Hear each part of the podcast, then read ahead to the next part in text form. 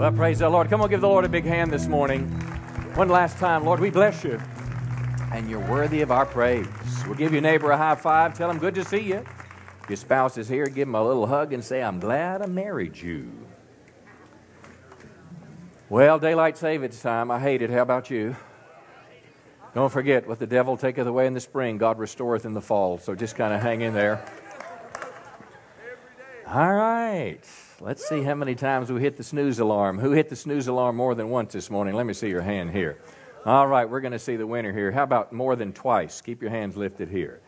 How about more than three times? Come on, high now. You ought to be proud of yourself that you at least got up. Four times or more? Five times? Six times? I think you got it with five. How, what's the, how, many, how many minutes are between each snooze?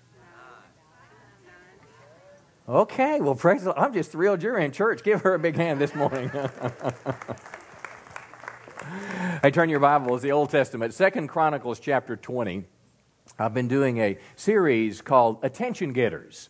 And it's been a series of messages where we're looking at people in the Bible. We're doing Bible profiles of men and women who got God's attention and saw Him do something big in their life. Uh, it's built on the premise that God doesn't just arbitrarily bless some person, people and ignore others.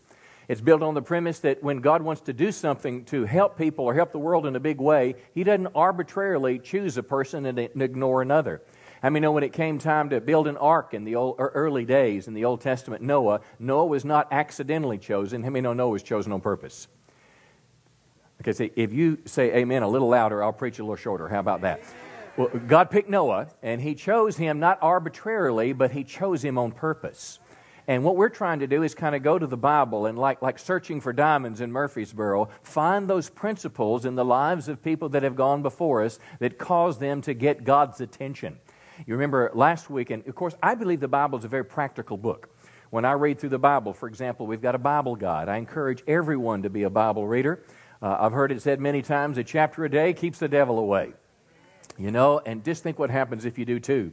But we've got Bible guides in the lobby, on the phone app, or internet. But I, I, as you're reading through Chronicles, uh, how many know God can just speak to you? Not just with historical truth, not just information, but when I read my Bible, I'm looking for historical context, what it meant to those folks then. But the big thing I'm looking for is how is God speaking to me in this today? What principles can I apply from an Old Testament passage into my world today? And that's what we're going to look at this morning. Last week we looked at a man named Cornelius. You remember Cornelius in the New Testament? Uh, he was a guy literally that God used to have the privilege to literally open the door of salvation to billions of non Jewish people. We talked about the Gentile Pentecost, and God didn't choose this guy arbitrarily. He chose him because, you remember four things he was a devout, God fearing man who helped the poor and lived a life of prayer. He was a Roman soldier. So he's an ordinary guy like us, but he got God's attention. Now, this morning, an Old Testament passage, Jehoshaphat, he was the king of Judah. Uh, he was at a particular period of time when life is going pretty good, but all of a sudden, an overwhelming army attacks them. And that's the title of the message Attacked. And what he's going to show us is how a crisis turned into a blessing you're going to see that after the crisis, God blessed them in a measure way more than they had. And how many know crises are a part of our life today? It happens, and you are not just going to arbitrarily be blessed on the other side. It's very deliberate. So, whether you're young or old, I think this will, help you this morning. There's five things we're going to look at in this passage. We'll pretty much go through the Second Chronicles, the whole chapter, but they'll be on the screen. These five lessons that we're going to learn from this particular passage this morning is this. Number one, when you're being attacked or in a crisis, seek the Lord first. I mean, oftentimes when problems come up, the first thing we do is call a friend, we call the doctor, we call the, you know, the lawyer, we call the banker. Seek God first in the crisis. Secondly, you want to pray the right way. I'll show you that you can pray the wrong way, but it's praying the right way that gets God's attention. Number three, expect God to speak to you. God is a communicating God. God wants to direct our steps. He wants to show us what to do when we're in the midst of a, of a crisis. Number four, don't be afraid to act. I mean, no, it's not just, you know, God doing everything. We've got to get out and we've got to do something in partnership. And lastly, be sure to say thanks when God moves in your life. Let's look at it. Second Chronicles chapter 20. The first point, seeking the Lord first. Verse 2 Some men came and told Jehoshaphat, A great multitude is coming against you from Edom. Verse 3 Then Jehoshaphat was afraid, and he set his face to seek the Lord. And he proclaimed a fast throughout all Judah. And Judah assembled to seek help from the Lord. Now, they're assembled in Jerusalem. Solomon's temple is built. It's the most magnificent uh, church, if we can use the word, the most magnificent building that's ever been built. It was ornate, it was gold, it was this huge, huge temple. And literally, tens of thousands of people that lived in that nation had gathered here. In the particular context, there is three invading armies that have come together somewhere south of the Dead Sea, if you remember your geography, somewhere in that region they have amassed together, and now they're on the western side of the Dead Sea, south of Jerusalem. They're ready to attack. And in the context, it's about a day or two away from this attack. Now, when there was, in the Old Testament, um, they, nations devoured one another. You know, in today's modern world, it's, you know, it's kind of poo poo where we don't want, you know, one nation controlling another nation. But in their day, that's how you got ahead. You remember the conquest of the Caesars, the Roman Empire, that's how it was built. Their armies would go out and they would conquer nations and they would just absorb the nations. Uh, war was a way of life. And if you had the unfortunate privilege to be uh, uh, uh taken over, if you were the king, Oftentimes, what they would do in their barbaric ways is, is first of all, they would, uh, they would kill your children before your very eyes. Oftentimes, they would ravage your wife, and, and then they would, they would gouge your eyes out. So the last thing you saw was those you loved killed and brutalized. And that's what would happen. They knew what was going on. They were about to lose everything. There was no one to protect them. It was a huge trouble on the horizon. Now, naturally, verse 3 Jehoshaphat was afraid. Now, fear is not a bad thing, but if you stay in fear, it'll define your life and keep God out. This morning, I want you to see that you can open the door of faith in the middle of fear. And that's exactly what he did. Fear didn't define him or stop them, but in the midst of the fear, he set his face to seek the Lord. He set his face to seek the Lord. He proclaims a fast. A fast is where you abstain from food or drink for a period of time. And it doesn't mean that God takes pleasure when you go hungry or when you're, you know, moaning and groaning, but literally it was a way to show intensity. Fasting is like a, a spiritual accelerant. Like if you're going to make a barbecue, I mean, you can start those coals with just a match and another match and, and then another match and a little piece of paper, but how many know it works better if you put some lighter fluid on it? It's an accelerant. It, uh, fasting is like a, a trigger, it's, it's an attention getter to, to increase. Because how many know when you're under spiritual attack, what you're trying to do is, is to get from earth to touch heaven? And fasting is a way to kind of break through those, those barriers that are there. Now, and that's this key thing in this first point is Jehoshaphat didn't let fear control him, but his response was one of faith. So let's talk application. What do you do if you lose your job? You're going to work tomorrow and you think everything is going great, and all of a sudden they say, Look, we just can't afford to keep you anymore, and bang, oh, you don't have a job. What do you do if you own a business and you've just invested heavily to make your business work for your biggest new account? And you've bought equipment, you've hired people, and they say, hey, look, uh, we're not going to be able to work with you anymore. We've had a crisis. They found an out in the contract, and now you're stuck. What are you going to do? What are you going to do if, if, you, if, your, if your spouse comes home and just says, uh, I, I just don't love you anymore, I want a divorce? What do you do if you go to the doctor and the doctor sits you down and looks you eye to eye, as he did my wife and I in late November, and says, You have cancer? What do you do if your child runs away from home and leaves a note on your bed and said, I hate you, I, I never want to see you again?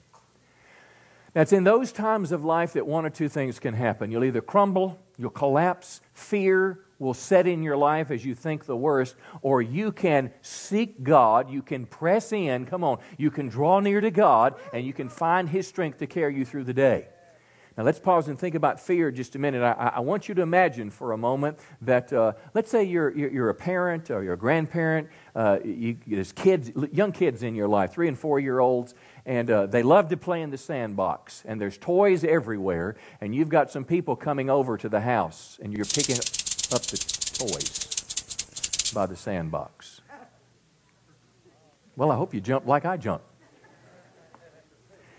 I need to ask this, by the way. Anybody have snakes for a pet? Let me see your hand here.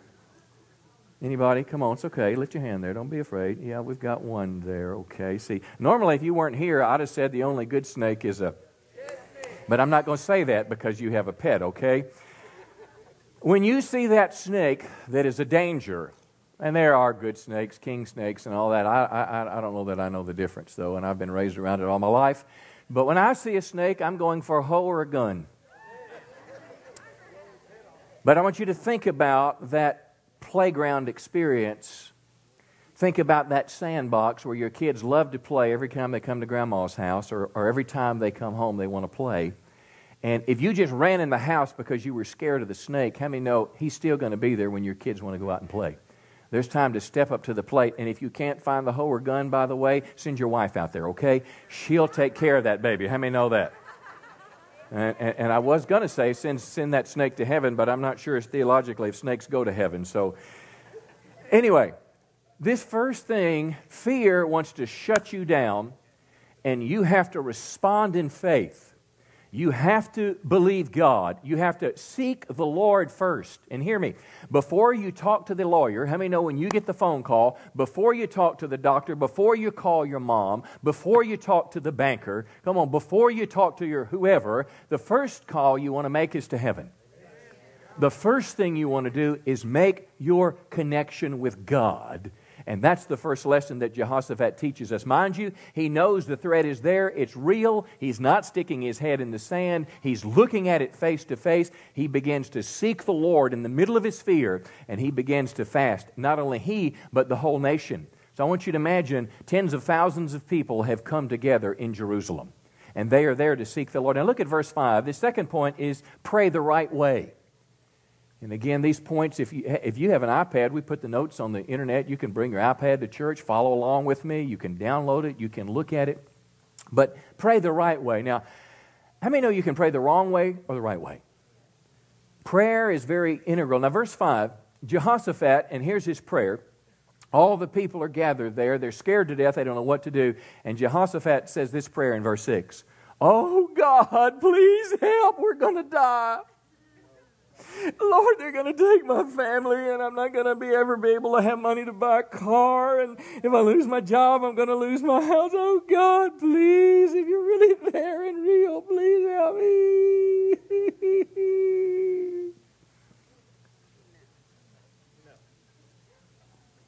now, prayer is not so supposed to be crying and whining.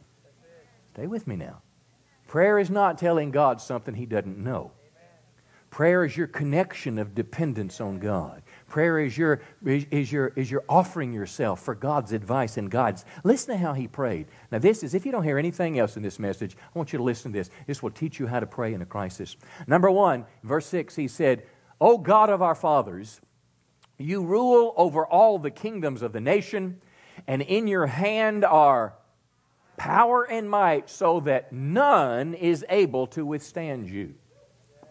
Now, think about it. the first thing he prayed was who God really is. God is not some, you know, distant uh, uh, divine being among the many gods of the universe. No, He is the one true God. He is all powerful. Come on, because you're looking at an army that's overwhelming. You're looking at an army that you don't have the ability to take care of. But what you're saying is, God, I'm approaching you because I know you can take care of the whole thing. If mountains melt like wax in the presence of the Lord, come on, you have seen a mountain of rock it takes caterpillars and dynamite, and it takes, it takes, it takes all sorts of backhoes and rock crushing equipment to build a highway through a mountain. But the Bible says, in the presence of God, a mountain will melt like wax. You are talking in your prayers to the God of the universe, who literally the scripture says God flung the stars from his fingertips. And when God said in Genesis 1, let there be light, come on, and stars began to appear, I mean, know the universe is still expanding at the speed of light? Come on, every second. How far is it, speed of light? Like 100 and, how much? Okay, 186,000 miles per hour or second. See, this eclipses anything we can think of, but God just spoke it and it was, and it's still going. God is that powerful. And that's the way that he started his prayer and he, he verbalized this.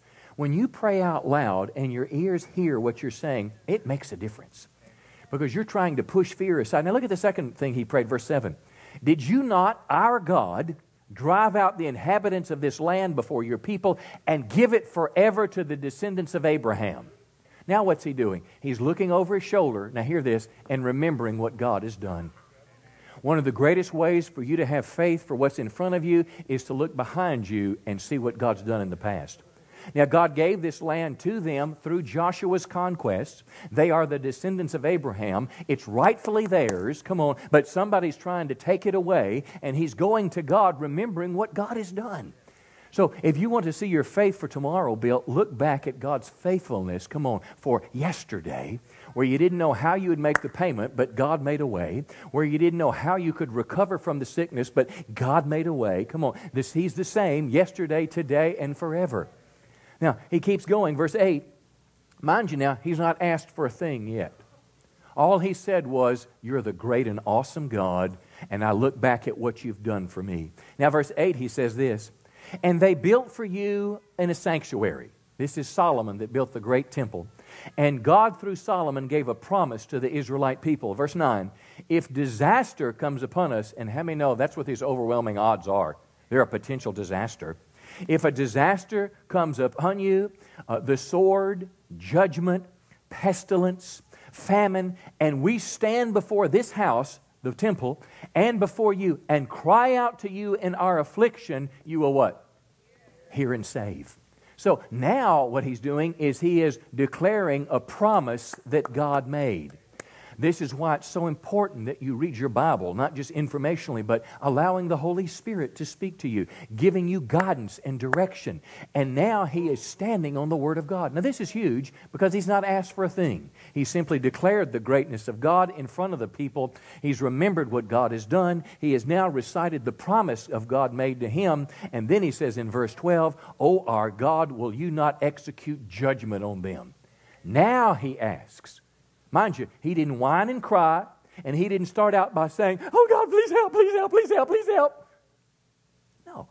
The fourth time, and now they're in faith, Oh our God, will you not execute judgment on them? We are powerless against this great horde that's coming against us. We don't know what to do, but our eyes are on you.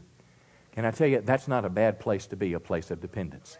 It's a hard place to be, but it's a good place to be. Because after all, it, doesn't the scripture say it's in Christ that we live and move and have our being? This illusion, if you've got your money, if you've got health and a credit card, how many know you don't need God? Now you do, but it's a lie.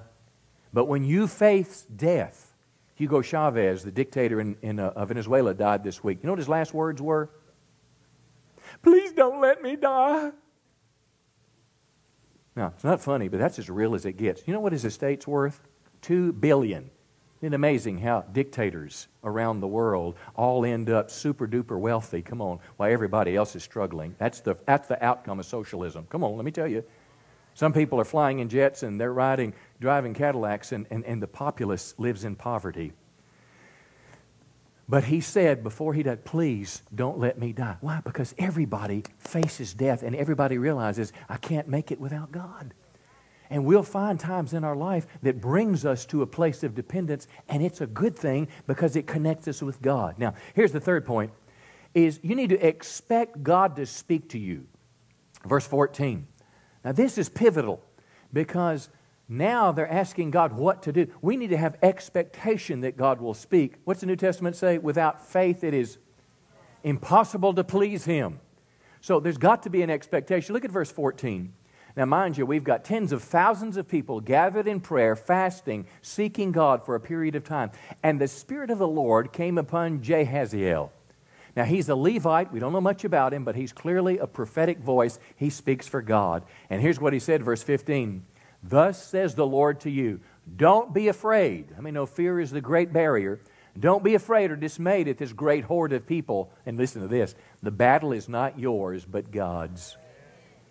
Now, that's a powerful, powerful perspective, perspective that I'm not walking into my future alone, but I'm walking into my future with God. Now, listen to what he says.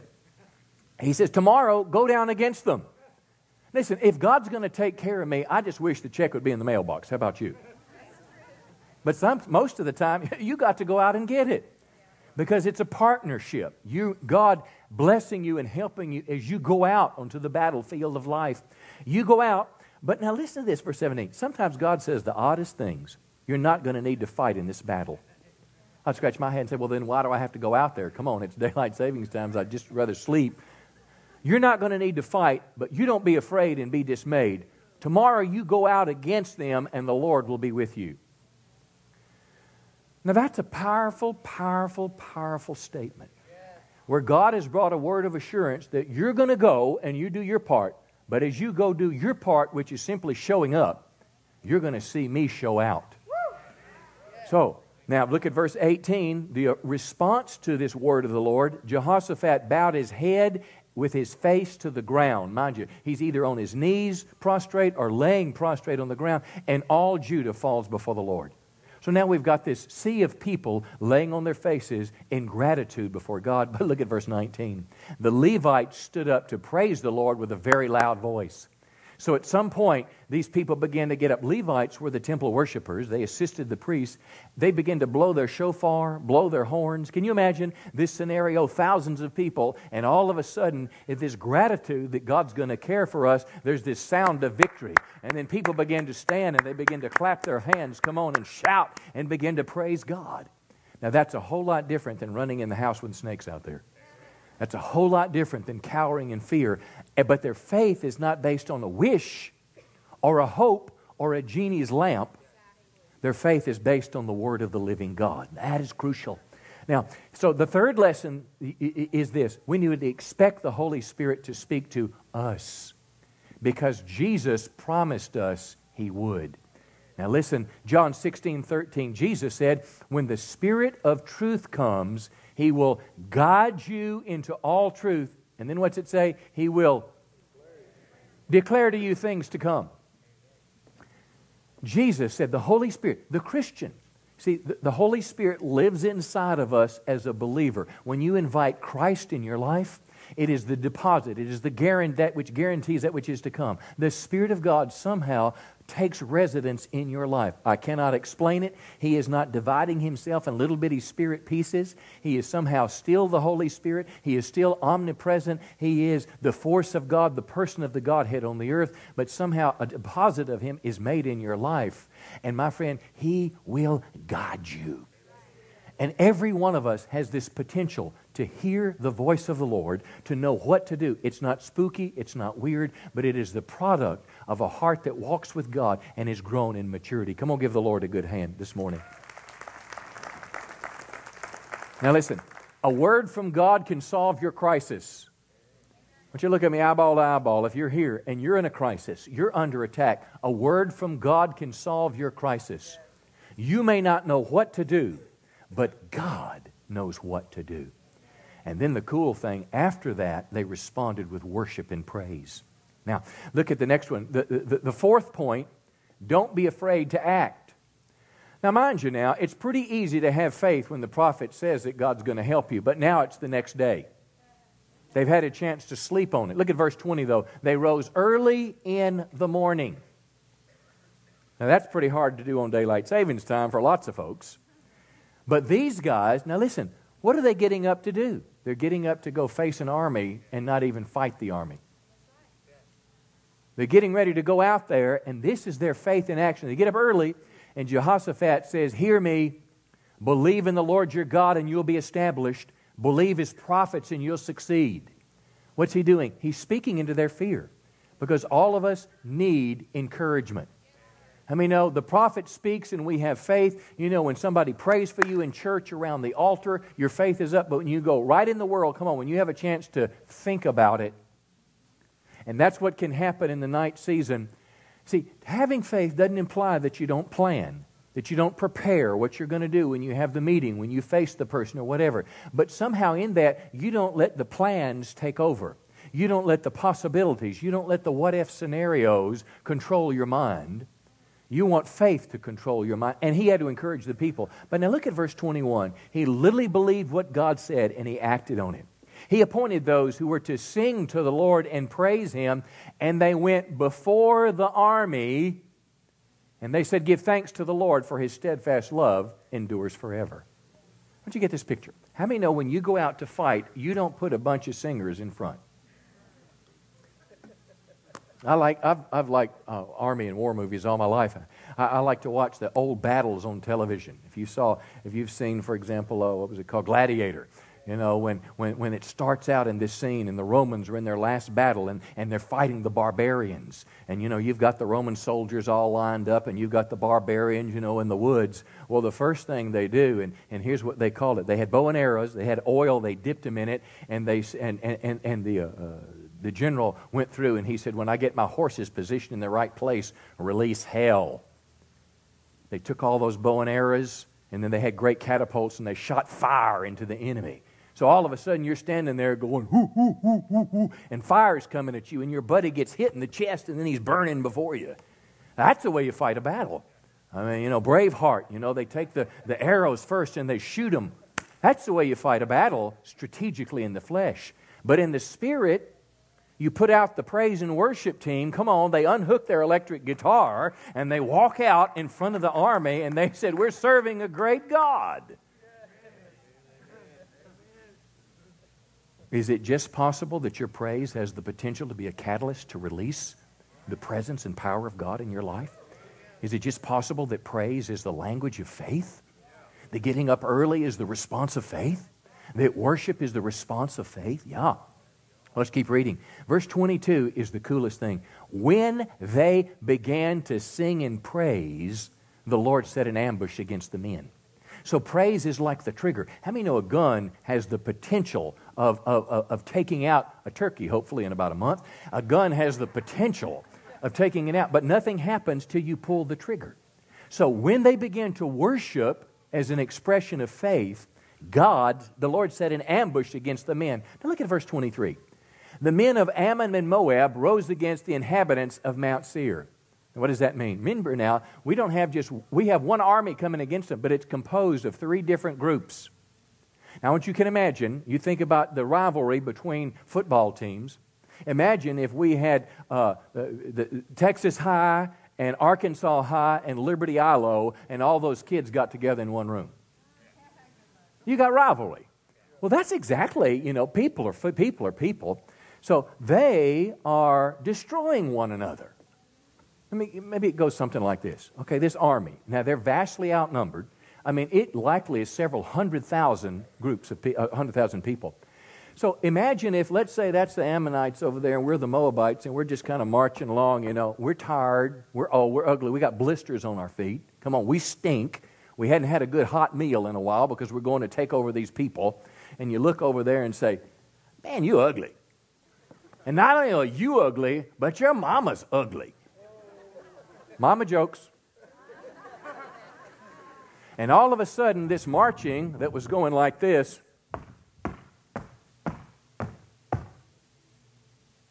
What'd you say? I said, man, you, you and your mama are so ugly. You can't, I don't know what else you'd say. My mother's here, by the way, so I'm going to be careful. It's like a high school locker room. And all of a sudden, this guy over here said, this guy said, if you, don't you say that again. What are you going to do if I say it? You say it and I'll show you. And he then he comes over there, he says it again, and he cuts his head off. And then his brother in law, who's with him, saying, Hey, that's my sister's husband. And he cuts his head off. This is what the Bible's saying. And God kind of turned them on one another. He just loosed in their midst what, listen, what Jehoshaphat could never do on his own. God can solve a crisis. And this, listen, this, listen verse 25 or verse 24. When Judah came, there were dead bodies laying all on the ground. Didn't God say you're not going to have to fight? Stand still and see the salvation of the Lord? But look at verse 25. They were three days in taking the spoil. It was so much. Now, what does that mean? That means all the stuff they had after they wiped each other out, come on, then they went to the supply wagons, and there's a Mercedes parked right there. Come on, a Mercedes chariot right there. And the guy said from, his, from Judah said, Hey, I think I'm going to get that thing. And look, it's got a trailer hitch on the back of it. Get that trailer up there. And look, I want you to put that tiller. That guy had a tiller. He was a gardener. I want you to put it in there. And I know my wife would like the new dishwasher, you know, that he was carrying around. Come on. He had some diamond rings on his fingers. He get that's for his kids. They spent three days, can you imagine? Three days picking up stuff. It's like Christmas. Usually, Christmas lasts anywhere from five minutes to 15 or 20 minutes, and if you can, the older you get, you kind of space it out where you watch, and then maybe it goes 30 minutes. They did it three days long. Now, how could that happen apart from God? That's exactly what happened. Now, here's a great, great lesson in this. This fourth lesson is when God speaks, you need to act. Don't let doubt or fear stop you. Let me read James chapter 1, verse 5. But if any of you needs wisdom, he should ask God for it. Now, listen, stay with me as we wrap up here. If you don't know what to do when you're in a crisis, ask God. Now, listen what the New Testament promise is ask God for it, and God will give you wisdom without criticizing you. God will tell you what to do. It doesn't say God might tell you, He will tell you what to do. When somebody's praying for me about making a decision in life, I don't pray, Lord, show them what to do. Here's what I pray Lord, let them have the courage to do it when you show them. Because the Bible promises us that God will show us what to do. Look in verse 6. When you ask God, you must believe and not doubt, because anyone who doubts is like a wave in the sea blown up and down by the wind. Such doubters are thinking two different things at the same time. God is going to deliver me. No, He's not. Yeah, God, God will deliver me. Yes, He will. Yes, He will. No, He won't. No, He won't. No, He won't. An unstable man, doubting, double minded, and they cannot decide about anything they do. They should not think they'll receive anything from the Lord. So, doubt has the ability to work with fear to close the door of God moving in our life in the crisis. Somehow we have to move beyond doubt to our faith. And then, listen, praise becomes the antidote for fear. Now, we're going to, let's, let's, let's look at this last point. Go look at verse 26 because this cool thing now, God blesses them more after the crisis. They've picked up stuff for four days. And I want you to see what they do as we close. Look at verse 26. Its last point is this be sure to say thanks. Can you say that with me? Be sure to say thanks. On the fourth day, mind you, battle one day, three days of, of, of, picking up the stuff, the blessing. The fourth day, they assembled at the valley of Berachah. Now, this valley of Berachah, this word Berachah means blessing. So now we've literally named this whole area blessing. They've got all this stuff. They're riding, you know, in the chariots, pulling the wagons full of stuff with them. Uh, they assemble in this valley. For there, what did they do? They blessed the Lord. What does that mean? It means they worship. That's what we were doing in the first part of this service. We were not singing, we were worshiping, and our worship was blessing the Lord. So they got all this stuff in their hands and they're looking at it and they're thinking about God is the one that did this for me. Stay with me now. But they didn't stop there. Look at verse 27. Then they returned to Jerusalem with joy, for the Lord made them rejoice over their enemies. And what did they do, verse 28? They came to Jerusalem, harps, lyres, and trumpets, and they came to the house of the Lord. And what do you think they did when they came to the house of the Lord? They said, Thank you, Lord, for what you've done for me. Come on, they put the singers there, they put the worshipers, and they begin to say, God is a great and an awesome God. Now, what's the message in this? When God answers your prayer, when God blesses you, be sure to say thank you. Isn't that what Tebowing is all about? Isn't that what Tim Tebow does? It's not just for his fame, but he just started out as a high school kid, as a college kid, and then a professional. And when God would do something, come on, he'd get down on his knee Come on, they'll make fun of him on Saturday Night Live, but you know what? God smiles on him.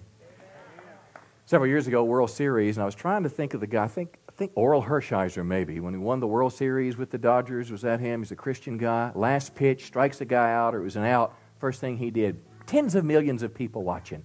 He gets down on his knee. Come on. He begins to thank God for what God did. But isn't that the same thing we should do when we go to deposit our check at the ATM machine? You pull up at the ATM machine and it says, Hey, what's going on? And you say, Well, I'm about to give you some money, okay? And then I want some money from you. But when you're putting those checks in, don't you think you ought to say, Thanks, Lord, for giving me this?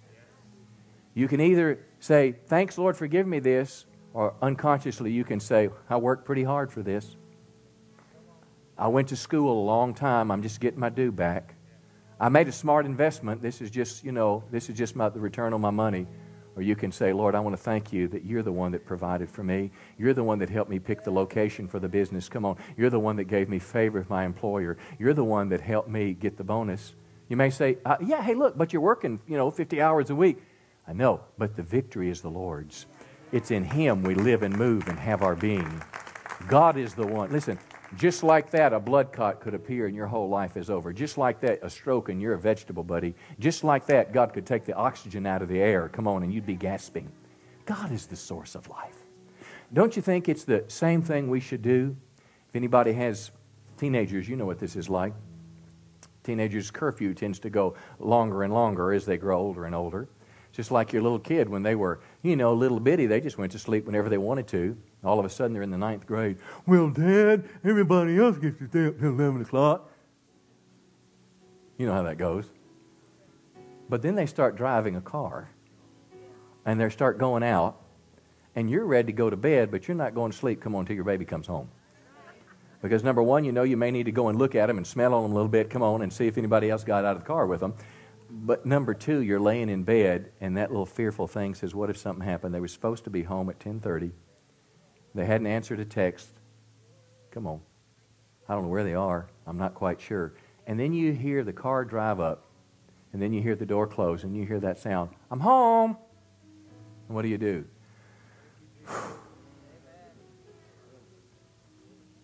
Thank God. Thank you, Lord, that you answered the prayer for my child coming home. That's the way we should live. Come on. When God answers a prayer, whether it's little bitty or great big, we should pause and say, Thank you to God who did it for us. Give him a big hand, and you may stand to your feet today. God's a good God. Hey, we're going to close our service this way. You know, uh, the whole essence of a message from the Bible is not just to give you some info, it's to ask the Holy Spirit, now, what do I do with this? How does this apply to my life? And I want to encourage you in these last three or four minutes that we have, we're going to sing a song through once or twice. I want you to give yourself the opportunity to have a little encounter with God, to let God kind of underscore some of this in your life. Let's just begin to sing, and they'll put the words on the screen, and we're just going to worship the Lord a moment together. Into the darkness you shine, and with the ashes we rise. There's no like. Come on, praise Him. There's none like you, Lord. There's none like. None like you, Lord. Cause our God is greater, our God is stronger. God, you are higher than any other. Our God is healer, awesome in power. Our God, our God, are greater. Our God is greater, our God is stronger. God, you are higher than any other.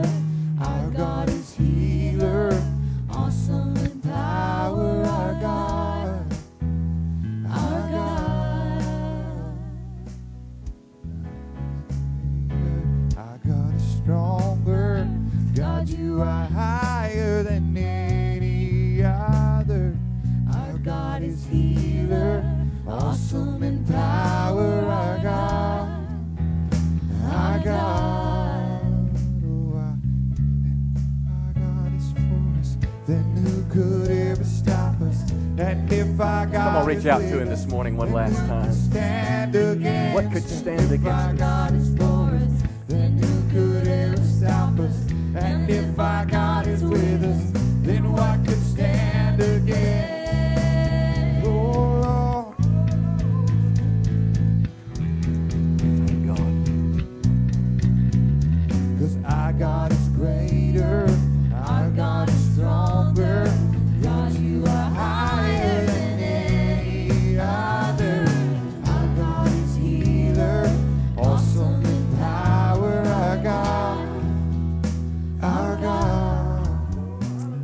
pray a moment together.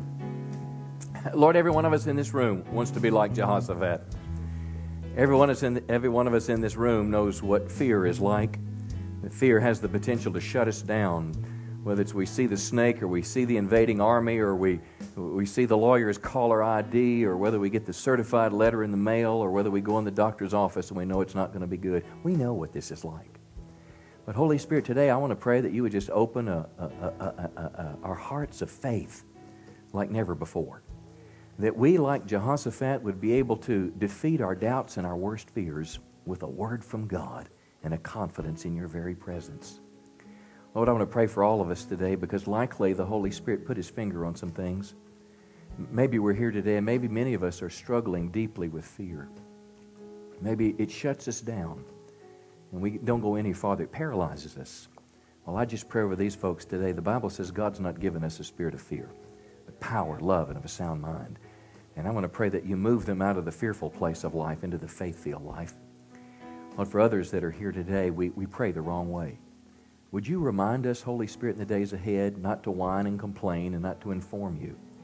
But would you remind us to start our prayer life extolling God for who He is? God is a healing God. Start our prayers by saying this that, Lord, you're the one that went around doing good, healing all that were oppressed of the devil. And Lord, if you were able to heal back then, you can heal cancer today because you're the same yesterday, today, and forever. So, so help us to pray that way. Help us to remember what you've done before. Help us, Lord, to have a word from God and, and know what the promise is. And then to give you worship, Lord, after you answer it. Lord, help us to have courage to act. It's easy to have faith in church, it's hard when we get out in the world. Would you give us courage to act? And would you give us an ability to hear clearly from the Lord? Would you give us spiritual maturity so we would know your voice? But give us a confidence and an eagerness.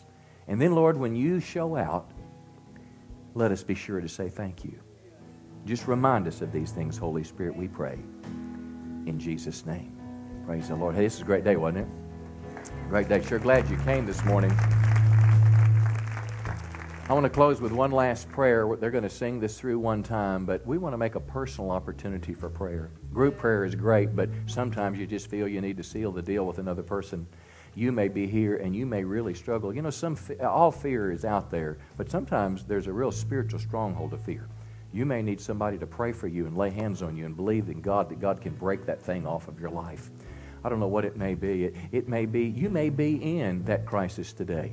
When I was talking about being under attack, I mean, you you, might have perked up today because you're right in the middle of it. And listen, if that's you, I would encourage you to let somebody pray for you today. But the most important thing this morning is a prayer for you to get right with God. See, just as Hugo Chavez left this world and has entered the next, we're going to do the same thing one day. And my friend, there's only one way to make it to the other side alive. Come on, that's through the resurrection of Jesus Christ. I bring you good news today, and that is that Jesus Christ died for your sins. So you wouldn't have to stand before God on Judgment Day and give an account. Christ has stood in your place. Jesus Christ has offered that. They killed him on the cross. He paid the penalty. They buried him, but I'm here to tell you he came back alive. He's the only person that's ever done that. And today he's seated at the right hand of God. He's coming back as King of Kings and Lord of Lords. And His salvation is available to every one of us today. But you know what? You've got to personally receive it. You've got to receive Christ. You've got to not only ask for His forgiveness, you've got to surrender your life to Him, put your life in His hands, come on, and leave your old life behind. You can do that this morning. The same thing I did on August 15th, 1976. I wrote my name in that Gideon's Bible after I read the plan of salvation. It changed my life. It can change yours. So as we begin to pray, we're going to sing this through one time and then dismiss. But as our prayer team comes now, and if you need prayer for anything, you just slip out of the chair with them, and we'd be honored to pray for you. You say, Well, I don't know if I need to come up there. If you feel a pull between coming up and running out, I'd come on up and I'd let somebody pray for you. God bless you. I love you. Thanks for being here this morning. Come on up, prayer team. Let's begin to sing this one last time, and you come let us pray for you this morning. And out of the ashes we rise. There's no one like you. None like